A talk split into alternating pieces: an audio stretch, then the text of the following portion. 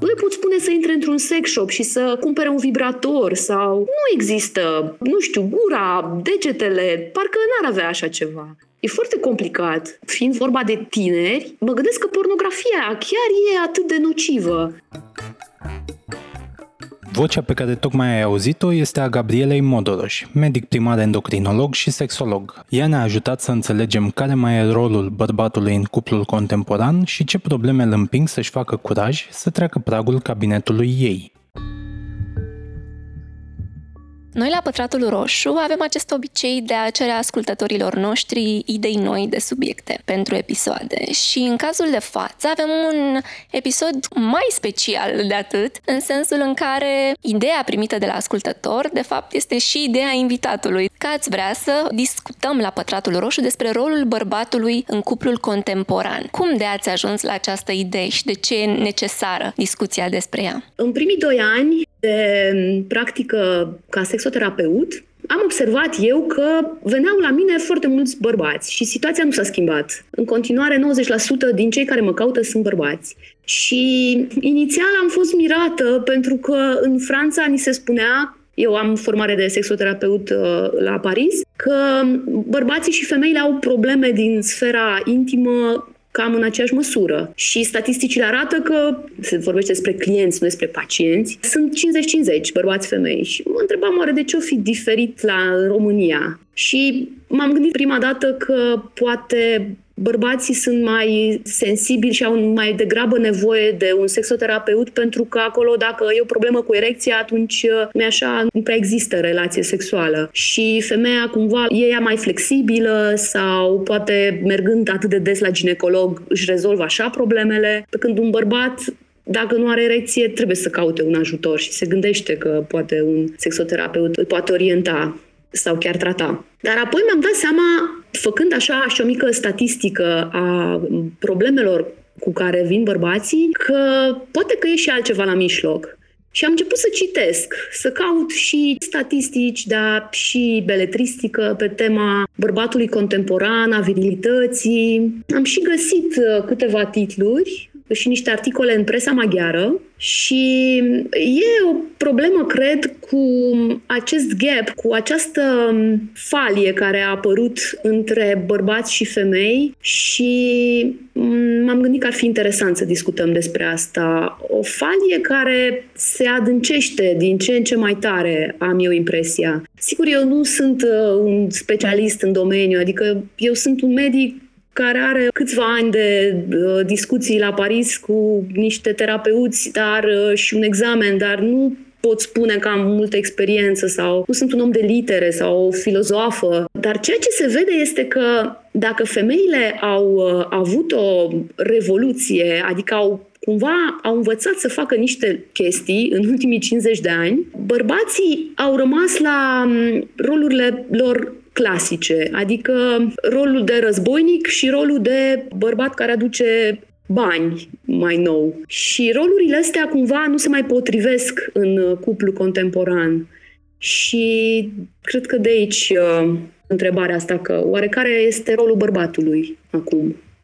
Dar latura asta a fost vizibilă și în cabinet? Am avut bărbați care veneau și cam la a treia, a patra ședință mă întrebau, eu nu știu, ce credeți eu, ce rol mai am? Că parcă nu găsesc locul în cuplu. Adică dacă ea văd că aduce bani, ă, se descurcă, se ocupă de copii, face mâncare, face curat, are, de fapt, face foarte multe lucruri și cumva stau și mă gândesc că eu ce ar trebui să fac? Sau oare ea ce se așteaptă să fac? Sau ce aș mai putea eu inventa? Se simțeau nefolositori, efectiv. Și asta, bineînțeles că le afecta virilitatea, adică mulți dintre ei nu mai aveau erecție în condițiile astea. Nu erau valorizați. Ce le spuneați în uh, cabinet în urma acestei uh, destăinuiri? nu, nu prea aveam un răspuns la întrebări. Încercam împreună cu ei să, să văd un cuplu respectiv care ar fi funcția aceea pe care ar putea eu, ei îndeplini? Mă gândeam mereu că poate ar trebui să vorbesc cu partenerele lor, să văd ce așteaptă femeile de la bărbați. Pentru că femeia fiind cea care a făcut un pas, într-o anumită direcție, ea are și niște așteptări de la bărbat. Adică nu vreau să spun că se uită în urmă, că nu, nu sunt bărbații rămași în urmă, dar cumva se uită în lateral, ca să zic așa, și așteaptă de la bărbat să facă ceva. M-am gândit multă vreme să, cumva să le antrenez pe partenerele lor în discuția asta și apoi să revin la, la bărbat. Dar uh, n-am, uh, n-am ajuns acolo. N-am ajuns acolo pentru că bărbații ăștia în continuare se așteaptă să le oferă o soluție fizică și organică pentru problemele lor de erecție și mulți se mulțumesc cu medicamentele, cu inhibitorii de fosfodiesterază, care au un efect pentru că au efect fiziologic pe niște receptori și atunci cumva se poate ocoli partea asta de psihologie și de, de rol dar uh, mi-am întrebat, am întrebat femeile pe care le cunosc. Și asta m-a mirat un pic, pentru că am văzut că multe dintre ele, de fapt, uh, fie trăiesc singure, fie trăiesc într-un concubinaj, nu sunt căsătorite, fie au relații uh, pasagere și par a fi mai mulțumite așa. Și apoi am căutat o statistică pentru asta. Și am văzut că, într-adevăr, statistica spune că femeia singură este mai fericită. Și acum citeam un studiu că femeile singure, necăsătorite și fără copii sunt cele mai fericite. Destul de înspăimântător, cred eu, pentru că dacă nu există familie, nu există cumva o bază pentru societate. Și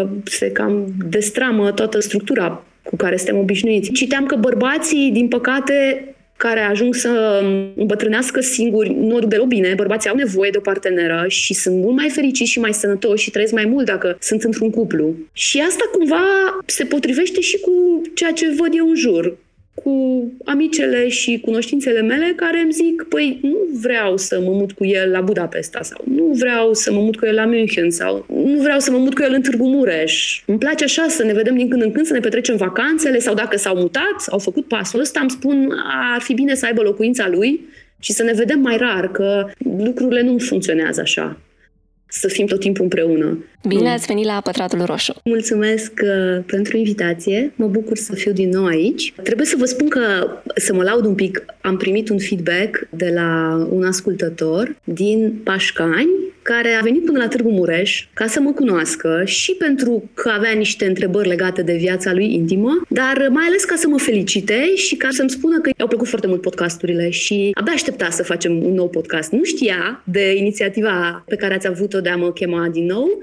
și așteaptă cu nerăbdare discuția asta și cred că e un lucru bun. Eu am fost foarte flatată. Ce frumos! Uh, da, mai ales că de la așa o distanță mai rar vine cineva să te cunoască. A fost frumos. Chiar emoționant. Dar revenind la povestea cu cabinetul, în uh, tot ceea ce spuneau bărbații care au apelat la noastră, ei menționau vreodată că au și discutat problema respectivă cu partenera, că cel puțin, cum ați expus, părea că așteptau o rezolvare din exterior, nu neapărat în cadrul cuplului. Da, bărbații discută destul de rar cu partenerele lor, adică bărbații nu au flexibilitatea pe care o au uh, femeile, nu au, uh, nu știu să-și împărtășească emoțiile la fel de bine. Poate și ăsta e motiv pentru care sunt căutată mai degrabă de bărbați decât de femei. Nu știu. Le, le e mai ușor să vorbească cu o străină decât cu femeia cu care trăiesc. Și asta e o o problemă pe care am găsit-o dezbătută și în, în cărți de către psihologi. Faptul că bărbații primesc o anumită educație de la părinți, de genul uh, nu plângem, suntem bărbați, uh, avem curaj, uh, ne batem și nu vorbim foarte mult despre ceea ce ne doare. Și femeile ar vrea foarte tare să comunice, dar bărbații nu au o deschidere în sensul ăsta. Acum, eu nu vreau să generalizez, știți, generalizările astea sunt foarte grosolane, pentru că depinde de la caz la caz, dar există totuși așa ca un curent pe care îl simt și ca un fel de pattern. Vă spuneam, pentru că nu sunt eu o specialistă, am căutat, am găsit o carte foarte interesantă despre, despre masculinitate, care se numește Masculinitate furată, al unui profesor de psihologie din Stanford, pe care îl cheamă Philip Zimbardo, și el vorbește despre problemele și despre felul în care se formează bărbații în, în secolul 20 și 21, despre izolarea asta în care, în care ajung să trăiască din mai multe motive. Acolo sunt foarte multe motive enumerate. Nu numai educația pe care o primesc. Sunt și altele. Preferința pentru jocurile video, pentru pornografie. Sunt lucruri care îi rup cumva de și de restul lumii, dar și de parteneră. Și nici nu ajung, de fapt, să aibă o parteneră mulți bărbați. Din ce în ce mai mulți, din păcate. E foarte interesant că se suprapune cumva ce discutăm acum pe o întrebare pe care am primit-o de la un ascultător cu de ce comunică defectuos bărbații, însă uh-huh. eu aș vrea să duc cumva mai departe, tot pe cazurile din cabinet. Am înțeles, ei caută o rezolvare în exterior, nu discută sau discută defectuos cu partenera, dar în momentul în care își expun problemele în cabinet, cum și le comunică? Apare rușinea când vorbesc despre viața lor sexuală? Deja bărbații care ajung la, la sexolog au depășit stadiul acela de rușine, adică îți trebuie mult curaj dacă ești bărbat să intri și să întâlnești o femeie și să-i spui că nu mai ai erecție sau că erecția ta nu, e, nu, o, nu o satisface pe, pe cea cu care trăiești. Cumva au trecut de faza asta de rușine și îmi spun foarte direct și foarte repede. Poate și pentru că sunt medic și e scuzabil să ai cumva o boală, mai scuzabil decât să mergi poate la un psiholog care nu are și o formare medicală, pentru că acolo Înainte să intri pe ușa lui, te gândești că, hopa, dacă e psiholog, înseamnă că am o problemă psihică sau... Așa te gândești, oh, e o chestie medicală, o să presc o tabletă și totul va merge bine. De fapt, mulți bărbați nici nu continuă. Îmi povestesc un pic despre relația de cuplu, dar uh, invariabil prima oră de discuție se încheie cu solicitarea de medicație. Deși le spun că, ok, vă ajută tableta asta, dar dacă sunteți undeva unde nu aveți sau un pic vă taie și spontaneitatea unei relații intime pentru că trebuie să calculezi, să iei tableta cu o oră înainte de. Dar nu, nu, foarte repede îmi spun că se le scriu o rețetă și sunt foarte mulțumiți dacă pleacă cu rețeta aia, îi văd așa foarte încrezători că asta e soluția. Bineînțeles că mai trec câteva săptămâni și sunt sunată. Da, știți, am încercat tableta aia și merge, dar mă gândesc că oare...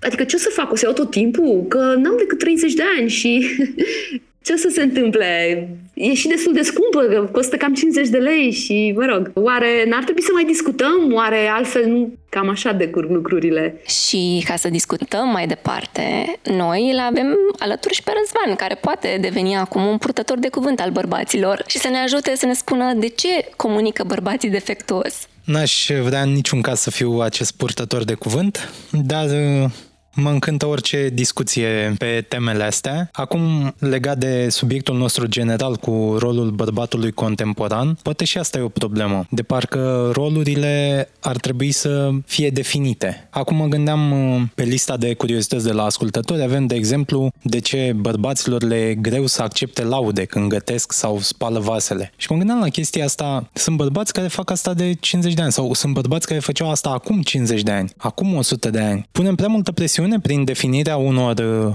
limite ale rolului atât la bărbați cât și la femei și asta se răsfrânge asupra întregii vieți, în special celei sexuale? Da, și m-am gândit și la asta că rolurile sunt cumva împărțite uh, nu la modul generic, Adică bărbatul trebuie să facă, femeia trebuie să facă, ci se negociază în cuplu. Se negociază foarte la început și rămân destul de fixe ulterior. Și sunt cupluri, într-adevăr, în care bărbatul are roluri care uh, odinioară erau considerate feminine și femeia masculine, în sensul că femeia schimbă becurile și repară mașina. Există și cupluri de genul ăsta. Totuși, uh, mai ales în România, cred, suntem încă destul de tradiționaliști. Bine, acum, noi chiar vorbim numai despre bărbatul și femeia din Europa și din Statele Unite, pentru că nu ne băgăm în alte, nici în Asia, nici în Africa, nici în țările arabe, unde lucrurile stau atât de diferit. Noi discutăm așa despre cultura și civilizația occidentale, așa spus occidentale, mă rog. Eu mă mai gândeam la un lucru în contextul sexual sau al uh, vieții sexuale bune în cuplu. E, e prea mare încărcătura tradițională, actul sexual clasic, pentru că dacă vorbim de erecție, în actul sexual clasic ai nevoie de ea. Altfel, dacă te duci pe ideea mai mare a excitării, te-ai putea descurca de câteva ori fără. Vedeți asta în, mm-hmm. în tiparele problemelor bărbaților care vin? Că se, se așteaptă să da. performeze în acte clasice? Da, absolut. Și asta este o, o problemă și la nivel statistic, pentru că se pare că educația sexuală a bărbaților, și nu vorbesc de bărbații din România, vorbesc de bărbați în general, de băieți, de fapt, de tineri. Educația lor sexuală se face prin pornografie.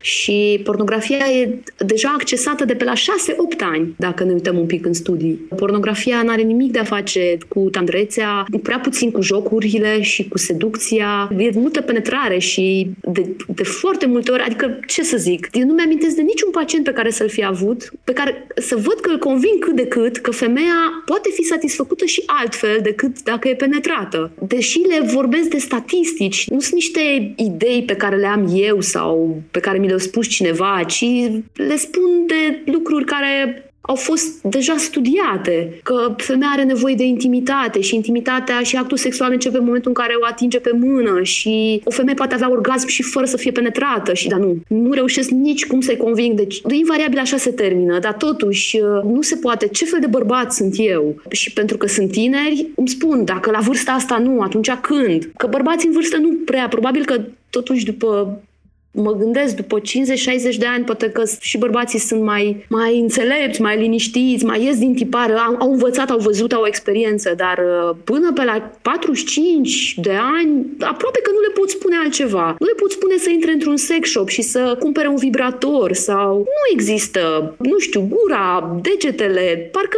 n-ar avea așa ceva. E foarte complicat și fiind vorba de tineri, mă gândesc că pornografia chiar e atât de nocivă. E așa un loc comun deja să spui că pornografia e nocivă, dar se pare că chiar e. Și spunea o colegă care se ocupă de educație sexuală în licee că liceenii, de exemplu, dacă sunt întrebați, ați încercat să seduceți o fată sau să o chemați undeva, să o invitați, că nu se mai poartă asta deloc. Există Tinder-ul. Ce succes are Tinder-ul? E complet idiot Tinderul la urma urmei, acest dat la dreapta și la stânga și sex. De fapt, e foarte sec totul. Și acolo, ce să facă un bărbat care o să se vadă față în față cu o, o tânără care i-a propus o întâlnire pe Tinder, decât să o penetreze, nu? Să facă sex clasic. Și cum să facă sex clasic? Așa cum a văzut el în filmele porno și, și femeile nu în aceeași măsură, dar și femeile au așteptările astea. Întreb și eu asta, partenera dumneavoastră cum a reacționat când a văzut că nu aveți erecție? Sau cum reacționează de obicei, că de obicei sunt lucruri cronice care durează de un an. Nu s-a întâmplat odată și mă caută deja. Nu. Trece multă, multă vreme. A fost foarte dezamăgită și se uită la mine și mă tratează așa, parcă n-aș mai avea nicio importanță acolo lângă ea. Așa mă simt. Nu știu dacă chiar așa sunt tratați sau dacă ei așa percep reacția partenerei. Și că la început a zâmbit și a spus că se mai întâmplă, dar acum nu, nu se mai poate, trebuie să fiu bărbat. Nu, e foarte greu să, să le explic, să le vorbesc despre erotism. Acolo ce erotism? Pornografie, asta, asta e mai degrabă. E trist că e așa. Cum, de unde să aibă imaginație dacă nu citesc, dacă nu sunt curioși, dacă stau mulți cu ochii în jocurile video și în pornografie, că bărbații, din păcate, foarte mulți asta fac. Mai poate cântări destul de mult și teama de a greși, dar uh, asta ar putea fi rezolvată cu o comunicare mai bună. Dacă vorbim mm-hmm. puțin de Franța, care în uh, destul de multe interpretări ale industriei entertainmentului, e văzută ca acest uh, loc al pasiunii, erotismului, poate chiar al iubirii. Arată diferit sau arăta diferit societatea de acolo? Arăt da, diferit, da, pentru că acolo femeile au o voce mult mai puternică, sunt mult mai prezente. Cred că vă spuneam și la trecută că obișnuiam să ies cu prietenele și cu colegii la întâlniri așa mai mari, să bem un pahar undeva în Paris și că eram foarte surprinsă de diferența care exista între ce aveam eu acasă aici în Transilvania și ce era acolo la Paris. Aici bărbații vorbeau, și discutau teme, ă, investiții, mașini, construcții. Femeile de obicei stăteau liniște, în liniște sau discutau între ele despre copii sau dacă nu aveau copii despre, nu știu, cosmetică, genți, haine. Pe când acolo în Franța, femeile erau cele care aveau cumva opinii Aveau foarte multe opinii femeile fran- franțuzoice, spre deosebire de românce. Și bărbații erau cumva stăteau așa, aveau o atitudine un pic mai retrasă. Dar nu, n-a fost numai o impresie. Acolo feminismul există din anii 70, e atâtea structuri care se ocupă de, de drepturile femeilor. Au mult mai multe, mă, mă uitam de exemplu că la Universitatea din Paris, sunt mult mai multe burse pentru femei decât pentru bărbați. Asta ne spunea și profesorul nostru, că hm, nu o ducem prea bine noi bărbații, că hm, femeile au de fapt mai multe șanse, li se oferă mai multe șanse, în plus sunt mai silitoare și chiar citeam o statistică în comparație cu anii 80, când m-am născut eu, atunci era un procent 60%, 40% bărbați femei ca studii superioare. Și acum s-a inversat, deci acum sunt e ceva de genul 70% femei și 30% bărbați, ceva, oricum o schimbare uriașă care s-a întâmplat în 40 de ani. Explicația se pare că acolo stă, că în școală Băieții se joacă foarte mult, sunt um, dependenți de jocuri video. Fetele între timp învață mai mult, ele nu prea... Jocurile video nici nu sunt gândite, nu au o tematică care să le prindă pe femei. Sunt foarte masculine și din cauza asta fetele învață mai, mai mult. Se pare că învățătoarele, profesorii sunt mai ales de sex feminin și s-a făcut un, uh, un studiu și s-a văzut că o profesoară dă note mai mari unei fete decât unui băiat, deși poate e vorba de aceeași performanță. Deci cumva sunt uh, dezavantajați băieții și ajung să aibă note mai rele, mai puțin ajung să facă facultate decât fetele și se, se întâmplă lucruri foarte ciudate. Urmările, cred că, nu știu dacă le simțiți sau dacă v-ați gândit vreodată, v-ați gândit vreodată la tot ce vă spun sau sună totul foarte ciudat? Într-o anumită măsură, da, la începutul anului, când a apărut uh, un studiu conform căruia femeile mai educate își găsesc mai greu parteneri, dar uh, pare un pic incompletă imagine, că da, de la educație pot porni foarte multe lucruri. Mi se pare însă că oricât de multă educație ar fi, indiferent de sex, oricât de multă educație ar fi în societate, pare că oamenii sunt capabili să fie analfabeți comunicațional. Acum nu știu cum am putea măsura mai bine comunicarea asta în societate sau comunicarea între indivizi, pentru că așa avem și o întrebare de la un ascultător destul de largă și generoasă, de ce comunicăm defectuos? Sunt niște diferențe totuși între sexe. Sunt mulți care zic că nu, că femeile și bărbații sunt la fel. Dar eu, ca endocrinolog, spun că nu e adevărat, pentru că sunt anumite zone din creier care funcționează diferit la femeie și la bărbat și ele au impregnare hormonală, zonele acestea. Adică partea de vorbit, de exemplu. Verbalizarea este mult mai dezvoltată și mult mai repede uh, se dezvoltă la femei decât la, la fete decât la băieți. Asta se datorează estradiolului, deci hormonului feminin. Testosteronul, în schimb, de exemplu, îi ajută pe bărbați să se orienteze mai bine. Chiar îmi întrebam, uh, îl întrebam pe partenerul meu că tu ce crezi, la ce mai ești bun în casă aici? Și a zis, păi sunt bun că, uite, tu, de exemplu, nu prea te poți orienta când mergi cu mașina și, bine, există GPS-ul, da, mai dă greș GPS-ul și nu e tot timpul disponibil. Și el a zis că asta e, că el se orientează mult mai bine și așa e. E o chestie care e dovedită, e biologică pur și simplu. Și nivelul de testosteron. În cazul femeilor, care ar fi utilitatea evoluționistă sau biologică a comunicării mai bune. În partea cealaltă cu orientarea, firesc, cu simțul ăsta de protecție față de urmași, față de copii, la fel, firesc. Ăsta care ar fi să întrețină mai bine legăturile în comunitate, pentru că nu aveau nevoie să fie să participe la războaie, fie să participe la sesiuni de procurat hrană, sau chiar de copil. Da, da nu știu, nu m-am gândit. Trebuie să comunice cu cel mic. Da, probabil că asta ar fi... Sau poate, uh, mai, mai adunc o ipoteză aici, în uh, lipsa altei activități, firesc se dezvoltă alte da. aptitudini. Cum mă da, gândesc că, asta. așa, într-o uh, paralelă exagerată și forțată, oamenii pasionați de citit pot avea dificultăți foarte mari în a verbaliza lucruri sau în a scrie ei propriu zis. Ei sunt pasionați de citit și asta vor să facă.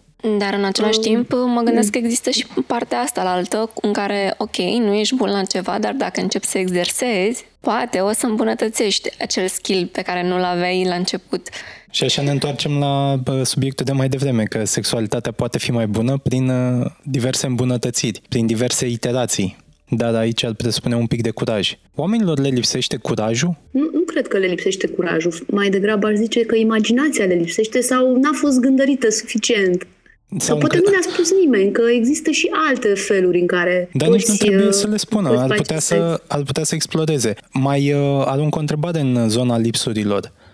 Ne lipsește încrederea în noi? Sau o încredere mai mare? Că asta e, putem greși sau putem avea dreptate? Bărbații, totuși, vă ziceam că nu au chiar așa flexibilitatea asta, dacă dau greș, nu e capătul lumii. Asta le spun de fiecare dată. Dacă uh, e o relație uh, în care există afecțiune, faptul că o dată nu funcționează sau de două ori, chiar și de trei ori la rând, nu e o tragedie, dar uh, nu, bărbații nu prea acceptă. Au totuși ADN-ul ăsta de războinic. Nu s-a șters.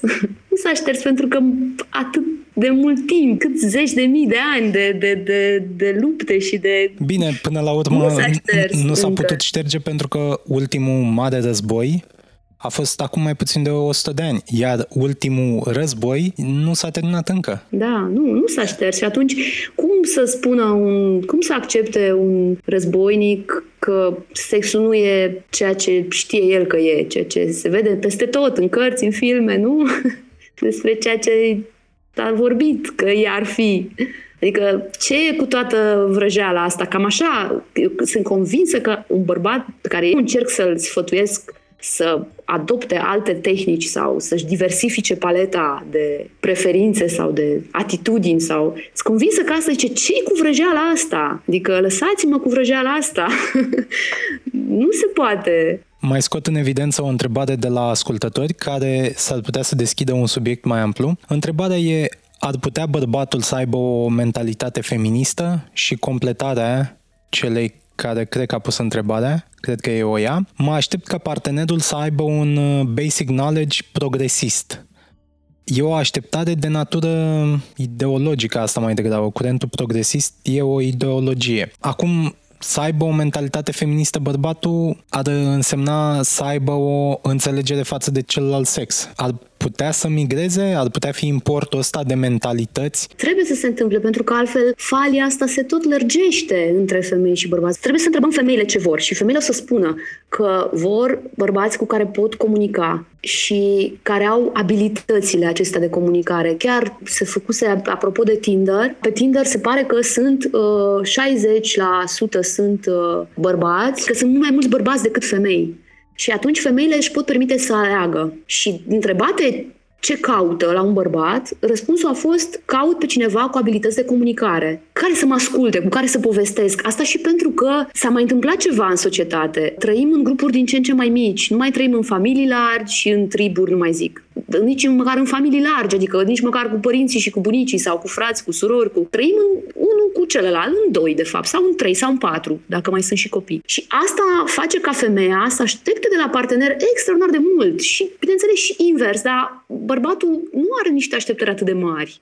Femeia este cea care are așteptări mult mai mari. Ea vrea ca bărbatul să fie prietenul și confidentul ei, să fie să funcționeze un pic ca o ca o femeie cu care poate să bârfească, o chestie pe care bărbații nu știu să o facă. Li se pare să, să meargă să cumpere haine cu el. De câte ori n-am auzit asta? Partenerul meu nu merge cu mine să-mi cumpăr haine, să-mi aleg lenjerie intimă, să-mi cumpăr nu știu ce. Păi da, pentru că bărbatul dacă e acolo chiar o să-mi zică, da, asta mă plictisește îngrozitor. Eu merg cu tine, dar nu mă duce în 10 magazine, că n-am atâta răbdare. Dar femeia asta vrea și sunt niște așteptări exagerate, cumva, și foarte mari, foarte mari. Să fie și, nu e așa, bărbatul trebuie să fie și cel de la care poate să ceară un sfat, să fie și cel cu care discută finanțele, cu care crește copiii, discută de educația copiilor, totul trebuie să fie. Înainte existau alte femei cu care femeia putea să discute și atunci presiunea era mult mai mică asupra bărbatului. Să fie asta o problemă directă a, deși lărgirii grupului de cunoștințe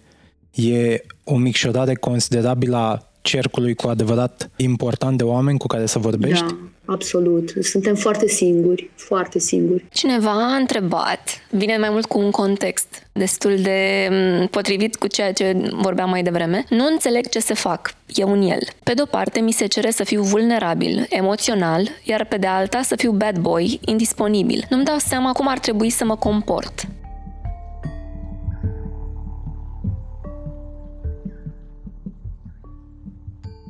Așa este. E foarte adevărat pentru că, încă un fenomen care a apărut, femeia într-adevăr are independență financiară, însă se pare că cele mai multe femei se așteaptă ca la prima întâlnire și chiar și la întâlnirile ulterioare bărbatul să fie cel care plătește nota. Și în continuare foarte multe femei sunt atrase de acești alfa male, deci de bărbații care sunt un pic agresivi, un pic disprețuitori. Bărbații aceștia drăguți și amabili și sensibili nu întotdeauna ies câștigători. E un paradox, pentru că ele declară că ar vrea pe cineva să aibă cât mai multe emoții și să știe să le exprime și pe de altă parte, dacă puse în fața unui bărbat, o să aleagă tot bărbatul acela războinic și alfa male și agresiv și, și exact, bărbatul nu mai știe cum să se comporte. E o mare problemă. Ar exista o soluție în cazul ăsta? De exemplu, da. pentru cel care a întrebat? Cred că depinde. Trebuie pur și simplu întrebată femeia respectivă ce vrea, de fapt. Nu știu e cumva un amestec de vechi și de nou. E un amestec de vechi pentru că femeia în continuare i-ar plăcea să fie protejată și dacă se poate să nu, să nu fie ea cea care plătește și bărbatul. Deci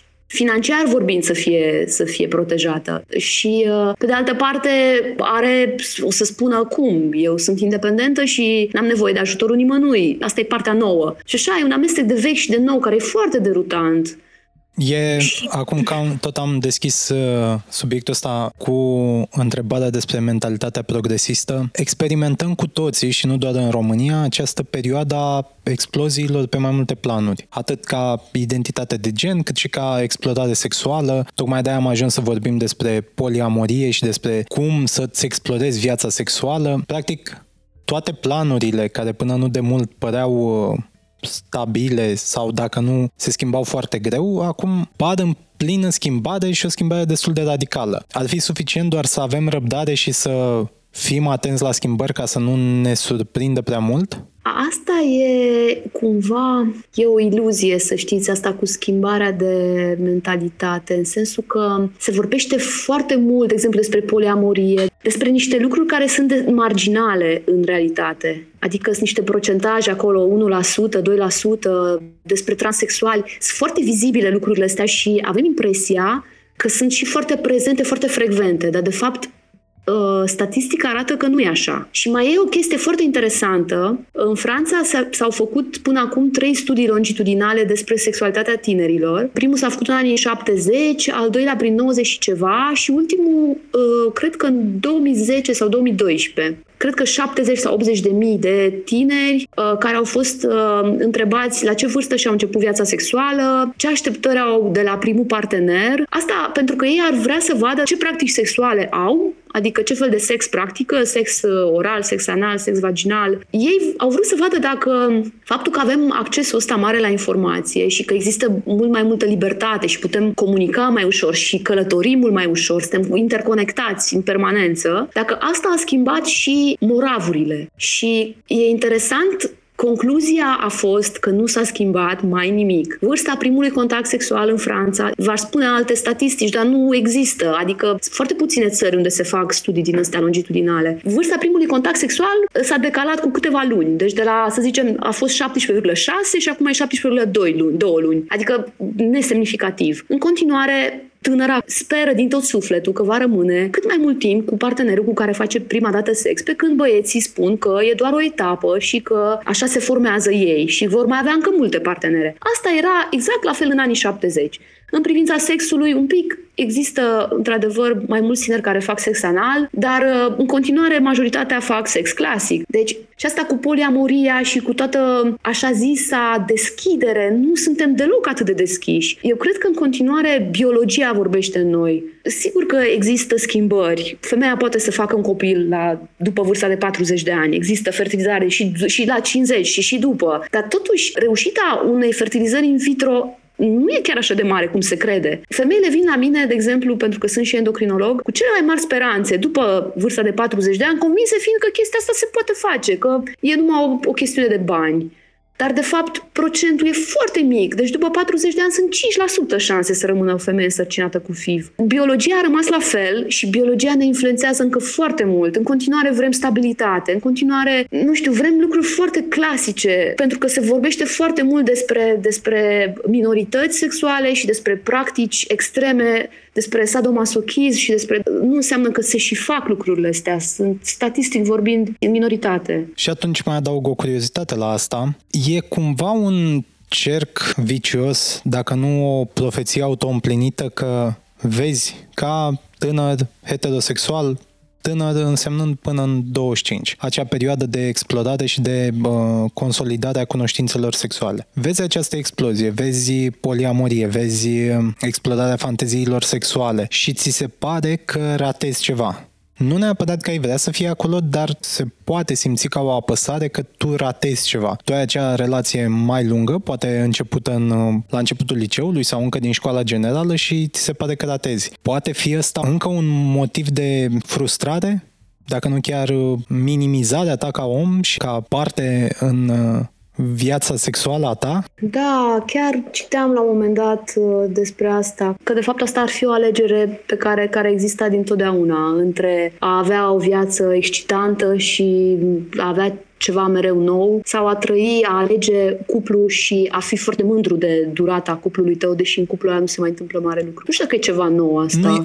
nou nu e, Singura diferență e, ce discutam și mai devreme, volumul foarte mare de informații. Da, de informații, da. Și atunci dacă tot vezi modele cum pe Tinder, chiar dacă tu cauți un anumit tip de om, atât ca femeie cât și ca bărbat, tot vezi un volum foarte mare de imagini sau de descrieri și atunci poți să-ți construiești cumva un arhetip al utilizatorului de Tinder. Așa și aici, dacă vezi foarte multe exemple sau dacă vezi aceleași exemple sau aceleași um, porniri sexuale prezentate continuu, ți s-ar părea că fie ratezi, fie te face să rămâi mai mult în cercul tău în care te desfășori. Da, asta chiar, chiar mă gândeam că am fost uh, sâmbătă, am fost la Viena să văd uh, Don Giovanni la opera din Viena și mi-aminteam de câteva exemple de Don Giovanni pe care i-am întâlnit uh, în cabinet. Sigur, există acest Don Giovanni care nu o să, cu care eu nu o să mă întâlnesc niciodată, pentru că el e foarte satisfăcut de viața pe care o duce. Și de obicei are o legătură cu tulburarea de personalitate narcisică. Dar există și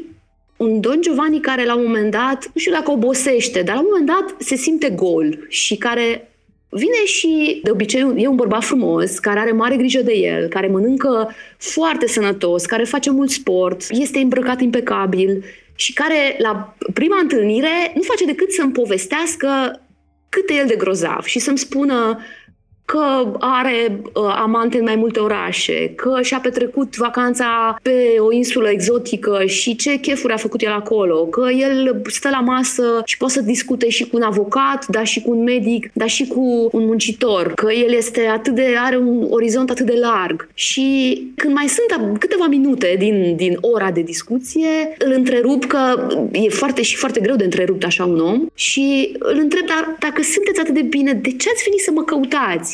Și el îmi zice, păi aș vrea să-mi confirmați că lucrurile astea sunt bune. Adică e atât de interesant ce zice. E ca și cum ai spune cuiva, așa e că sunt fericit. Dacă ai ajuns să întrebi pe cineva, tu crezi că eu sunt fericit, înseamnă că ți-ai dat seama că nu ești fericit. Și chiar am vrut să scriu astăzi pe Facebook așa câteva rânduri despre bărbații care au mult succes și care Uh, sunt, de fapt, într-o, într-o mare suferință mulți dintre ei, care au o parteneră la ușă, una în pat și alta care tocmai îi scrie pe WhatsApp și îi propune o întâlnire. Pentru că, din păcate, sau din fericire, nici nu știu cum să o iau, cred totuși că din fericire, nu degeaba ni s-a dezvoltat lobul frontal și am evoluat de la acea creatură rudită cu maimuța. Acolo, în lobul frontal, lucrurile capătă foarte multă profunzime. De fapt, acolo e și sediul personalității, acolo avem cele mai adânci uh, gânduri, acolo sunt. Și trebuie să acceptăm, deci e filozofia asta așa orientală cu yin și yang, dar e, e foarte adevărat că o relație satisfăcătoare este una profundă. Este una în care există și multă durere, în care există probleme, în care trebuie să trecem peste niște greutăți, pentru că ce satisfacție mare avem când cuplul a ieșit dintr-o criză, de exemplu, când am găsit o soluție, când din nou ne, ne simțim bine cu celălalt. La asemenea satisfacție nu o să ajungă un Don Giovanni, care în momentul în care apare cea mai mică problemă, sare la următoarea parteneră, care nu vrea, nu caută decât plăcerea. Și toată toată obsesia asta și tot hedonismul ăsta contemporan nu, nu duce la ceva satisfăcător. Și faptul că nu vrem să mai suferim deloc și nu mai vrem să vedem nimic, nici boală, nici moarte, nici suferință, nici probleme, nici nimic. Dacă s-ar putea să fim așa cum ne afișăm și pe Facebook, nu? Că nu se afișează nimeni când îi rău. Mai am văzut acum o poză, o fotografie a unei doamne într-un pat de spital cu o grămadă de chestii care ieșeau și pe nas și pe gură M-am îngrozit și am zis, de ce o fi? N-am înțeles de ce a pus poza aia la story, dar am, m-am gândit că, uite ce chestie cât de rar văd se mai anunță decesuri sau, da, nu știu, mai degrabă să fie vesel și superficial și dacă nu, schimbăm. Cam așa. Poate de asta ar ajuta în uh, perioada asta de 10-20 de ani cu aceste, acest volum de informații să vedem mai multă filozofie asiatică, în special chineză, japoneză, indiană. Poate chiar de la indieni am avea ce să învățăm din scrierile lor de acum câteva mii de ani. Eu am însă un apel la filozofia europeană a entertainmentului. Și în ideea că tot discutam mai devreme de Franța, de Paris, există acest serial pe Netflix foarte popular, Emily in Paris. Destul de simplu, povești de iubire absolut previzibile. Se mai adaugă tot așa în lista asta de seriale sau filme noi, serialul Bridgerton, cu niște povești de iubire. Există bagajul ăsta foarte mare de iubire sau relație arătată în filme și seriale și este destul de schițată, dar mereu este pozitivă, lucrurile se așează și duc mai departe ideea predestinării, ideea acelui cuplu care trebuie să se întâmple la un moment dat. Să fie acest volum foarte mare de filme și seriale ultra pozitive în care relațiile sunt atât de romanțate, un răspuns la aceste căutări pe care omul la nivel individual le are sau sunt mai degrabă să viseze la ele, să, să aibă această foame de neîmplinire. Oricum ar fi, nu e un model de urmat. Deci celor care le teamă că ce mult pierd fiind într-o relație pentru că nu au aventurile pe care le are cu tare și cu tare sau asta, fear of missing out, asta aș vrea să le spun că, sigur, dacă simți că trebuie să mergi într-o anumită direcție, nu o să vin o să-ți spun trebuie să rămâi acolo unde ești și chinuie-te că din chinul ăsta o să iasă o satisfacție specială și că doar nu trăim, nu e sadomasochism aici, uh, plăcerea prin suferință, nu aia vreau să spun, ci faptul că toată superficialitatea asta, păi ce e Emily in Paris? Păi așa arată Parisul, da? Oare, acum că putem să ne permitem să mergem, așa arată Parisul ca în filmul ăla? Păi Parisul e plin de cerșetori, la toate colțurile sunt. Unde? N-am văzut în filmul ăla niciun ce... M-am uitat și eu la vreo două, trei episoade că băiatul meu adolescent uh, se uită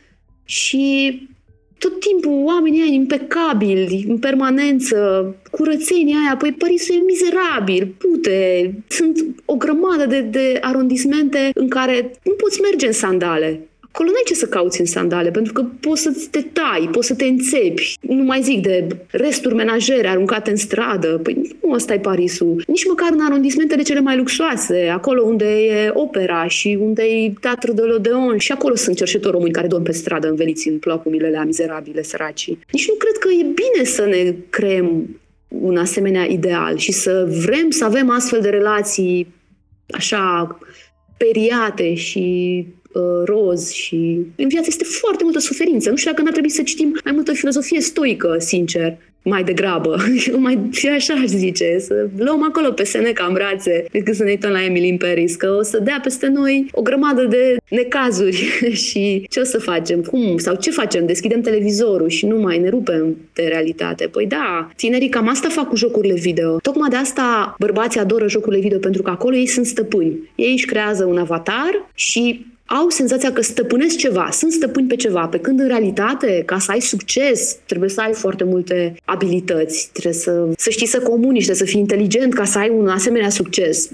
Apropo de asta cu a deține controlul și a avea succes, uh, mai ales că de-a lungul discuției a fost uh, pomenit uh, și partea asta de bani. Cineva a întrebat de ce unii bărbați încă au obsesia aceasta de a câștiga mai mult decât partenera și chiar dacă ea câștigă mai mult, nu o crede că a obținut banii aia pe merit. Da, asta e tot din, din trecut vine, nu? Din rolul tradițional al bărbatului de a fi cel care întreține familia. Și în continuare vor să aibă o poziție de putere putere, pentru că asta un bărbat care câștigă mai mulți bani are putere asupra partenerei, nu? Tocmai asta e ideea. Bărbatul vrea să fie deasupra femeii ca să o poată cumva manipula sau controla mai ușor. E o formă de control. Se cheamă agresiune financiară sau nu știu cum se cheamă Violență, violență financiară. Asta. Violență financiară, da. Cuplu în care bărbatul deține monopolul și femeia nu are mult de spus. Există și, uh, există și cupluri din astea în România, în multe locuri încă. Încă, încă multe femei nu câștigă sau foarte puțin câștigă. și munca nu e plătită, nu e așa, munca pe care o prestează acasă femeia în continuare. A început să se vorbească și asta e foarte bine despre faptul că femeia face multe chestii acasă și ar trebui cumva să fie apreciată. Se propusese nu știu ce țară să fie plătită. Nu știu cum, că stă acasă și face mâncare și curat. Dar măcar să se vorbească despre asta. Adică să nu se spună, păi ce faci tu acasă? Nu faci mic toată ziua. Dar nu este ciudat că, pe de-o parte, această obsesie de a deține controlul ca bărbat, să aibă el banii mai mulți și, în același timp, să fie deranjat de faptul că la masă el vezi, Doamne, urmează să plătească toată consumația, deși mie mi s-a întâmplat să vreau să plătesc și să fiu uh, întâmpinată de un răspuns chiar agresiv, că nu, nu, și să nu accepte sub nicio formă ca eu să achit cumva jumătate din notă. E ceva atât de rădăcinat încât uh, mi se pare absurd așa cum uh, unele lucruri parcă se bat cap în cap. Atunci când bărbatul a plătit cina, să zicem, o dată, de două ori. Nu a avut așteptări legate de sex, pentru că se pare că asta se întâmplă de cele mai multe ori și femeia asta ar vrea să evite, de fapt. Poate n-are chef să facă sex cu bărbatul cu care s-a întâlnit atunci și o obligă un pic faptul că i s-a plătit cina. Posibil să, fii, să aibă și încărcătura asta pentru unii bărbați și pentru unele femei. Mai nou am observat alt trend. E această aură de independență pe care o ai ca bărbat, că poți să câștigi suficient cât să asiguri acest uh, moment. Banii nefiind uh, relevanți în chestiunea asta, ci ai cumpărat deja timpul acelei persoane. Sigur, nu iese cu totul din uh, discuție așteptările de sex sau de a se vedea a doua oară, mm. dar migrează și spre zona de a-ți plăcea atât de mult momentul ăla încât vrei să acoperi cumva, să, să-l, să-l bifezi și în, în zona asta, pentru că de regulă vine la pachet cu o locație potrivită, o locație frumoasă sau interesantă. Nu e doar... Asta e foarte frumos. Asta nu e, ca un cadou, așa ziceți, ca, nu? Adică ca un cadou, ca un cadou. Da. Nu este e o terasă frumos. nimerită în drum. Capătă cumva da. nuanțe de începutul secolului, nu, mai degrabă perioada interbelică, când exista această explozie a vieții și a trăirii vieții și era ideea de a introduce persoana aia în propria ta viață și ai arătat puțin din uh, alegerile tale. Totodată, revin, nu înseamnă că nu pot exista și așteptările de natură sexuală, dar... Uh, da, e o formă de seducție, adică... Da, e o formă de seducție. Formă de seducție, da. Multe femei reacționează pozitiv, se pare, în continuare, adică dacă e să citim ce studii se mai fac pe tema asta, adică femeile, chiar dacă câștigă bani, le cade foarte bine și le place să se întâmple, să fie bărbatul cel care plătește. Să nu se înțeleagă de nicăieri că e ok să existe acea presiune ca tu să oferi ceva la schimb dacă persoana respectivă a plătit masa indiferent că e vorba de un bărbat sau o femeie, nu contează.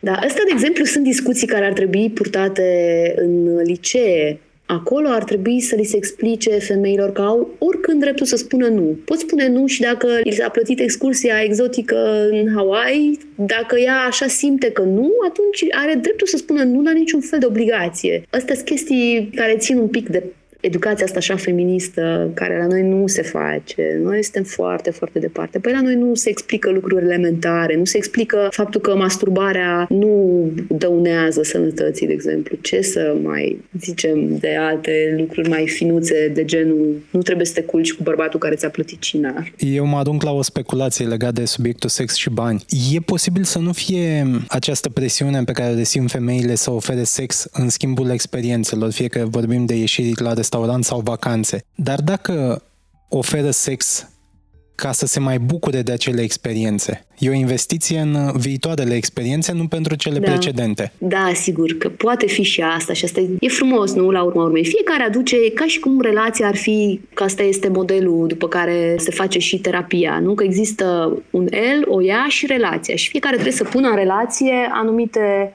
anumite lucruri. Și cumva în relația asta cineva pune sex, altcineva pune bani, în funcție de disponibilități. Și ce frumos e! Putem vedea lucrurile și așa. Dar ce facem cu um, următorul tipar descris de o ascultătoare? Am dat de tip care așteaptă mereu ca altcineva să le rezolve problemele. Unde sunt tipii aia care dacă se strică un scaun caută soluții să-l repare? Da, asta e foarte comic. Îmi spunea la un moment dat o doamnă că eu aș vrea să le spun bărbaților că decât să se apuce să rezolve niște probleme la care nu se pricep, mai bine să nu se bage, că mai mult încurcă. Mi s-a părut atât de comică chestia asta. Ceea ce ziceți e altceva, e, e așteptarea asta ca bărbatul să fie puternic și să rezolve. Până la urmă, dacă ne întoarcem în cabinet, unii au apelat la ajutor, adică au încercat să depună un efort acolo pentru a înțelege ce li se întâmplă.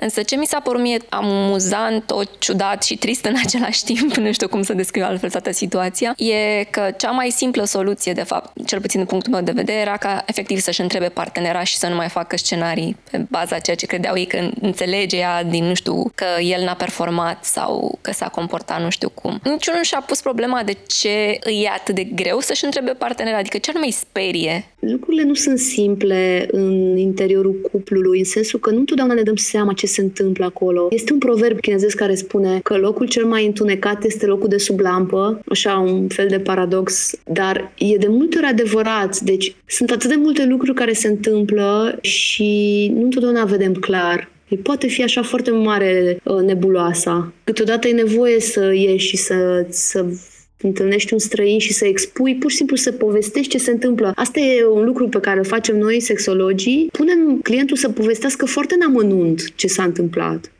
Cum a fost când n-ați avut erecție prima dată? Efectiv, cum? Și el e foarte mirat, domnul din fața mea, că, păi, cum a fost? N-a funcționat. Păi, bine, n-a funcționat, dar ce? Era dimineața, era plâns, era seară, deci facem că, cum spunea Prust, Prust avea asta, că vă rog să intrați în detalii și să-mi ziceți toate detaliile. Atunci, de fapt, ne dăm seama efectiv ce a fost între oamenii dacă ne dăm, că nu, nu, nu toți bărbații știu să povestească. Poate n-au fost atenți sau nu-și amintesc foarte bine sau au vrut să șteargă chestia asta. Deci nu e, nu e atât de simplu, că dacă ar fi atât de simplu, atunci n-ar mai fi nevoie de terapeuți. Dacă, dacă asta ar fi, ar scrie peste tot, aveți o problemă, discutați cu partenerul de cuplu și se va rezolva. Dar nu e așa. Și dintre cei care totuși și-au rezolvat problemele, cam care este feedback-ul? Până la urmă, depinde foarte tare de, de, de problemă, pentru că câteodată Problema este cu bărbatul, cu felul în care gândește el și vede situația, cu educația pe care a avut-o, cu experiențele anterioare, cu primul cuplu pe care l-a văzut, care a, f- a fost cuplu parental, cu relațiile de prietenie pe care le-a avut uh,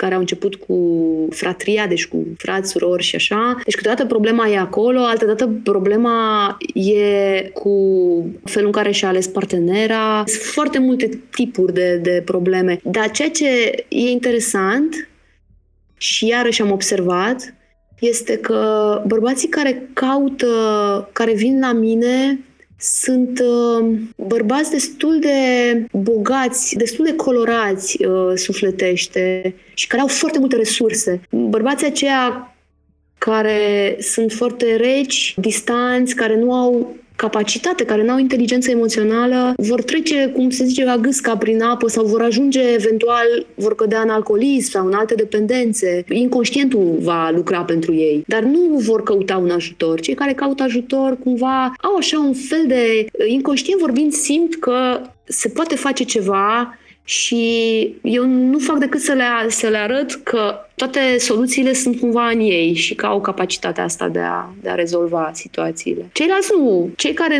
nu au uh, profunzime și nu au nici instrumentele, aceea, cu aceea cred că nici nu o să mă întâlnesc vreodată.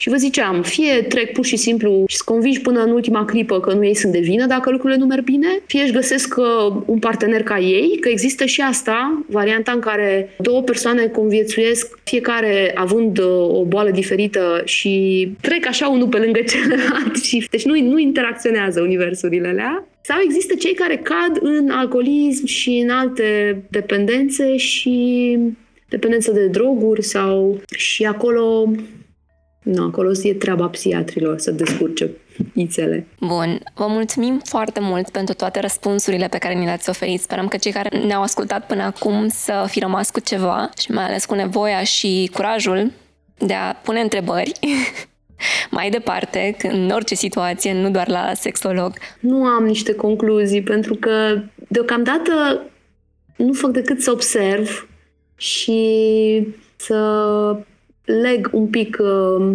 capetele. Nu sunt, nu sunt convinsă că o fac în, într-un mod potrivit și de-aia îmi place foarte tare să, să discut și să văd și alții cum, cum, adică ce se întâmplă în bulele altora. Pentru că vă spuneam că suntem destul de izolați și trăim fiecare în bula lui. Îmi place foarte tare când reușesc să discut cu, cu alții și mi-a plăcut foarte mult discuția asta că am auzit și alte puncte de vedere. Și alții să spună cuplurile lor cum funcționează și bărbații cum se descurcă. Sunt bine bărbați? Bărbaților, sunteți bine? Asta i-aș întreba pe cât mai mulți. Cum vă simțiți? Vă simțiți confortabil? Unde sunteți acum? Atunci, pe acest uh, fundal al uh, lipsei de concluzii, noi uh, venim cu o garanție, colectăm niște întrebări de la oameni și revenim asupra discuției și asupra subiectelor de tipul ăsta și să lăsăm deschisă această opțiune de a ne auzi cât de curând. Da, să ne răspundă bărbații, să ne spună cum sunt ei, sunt bine. Îi așteptăm Asta atunci. Mulțumim. Mulțumesc frumos!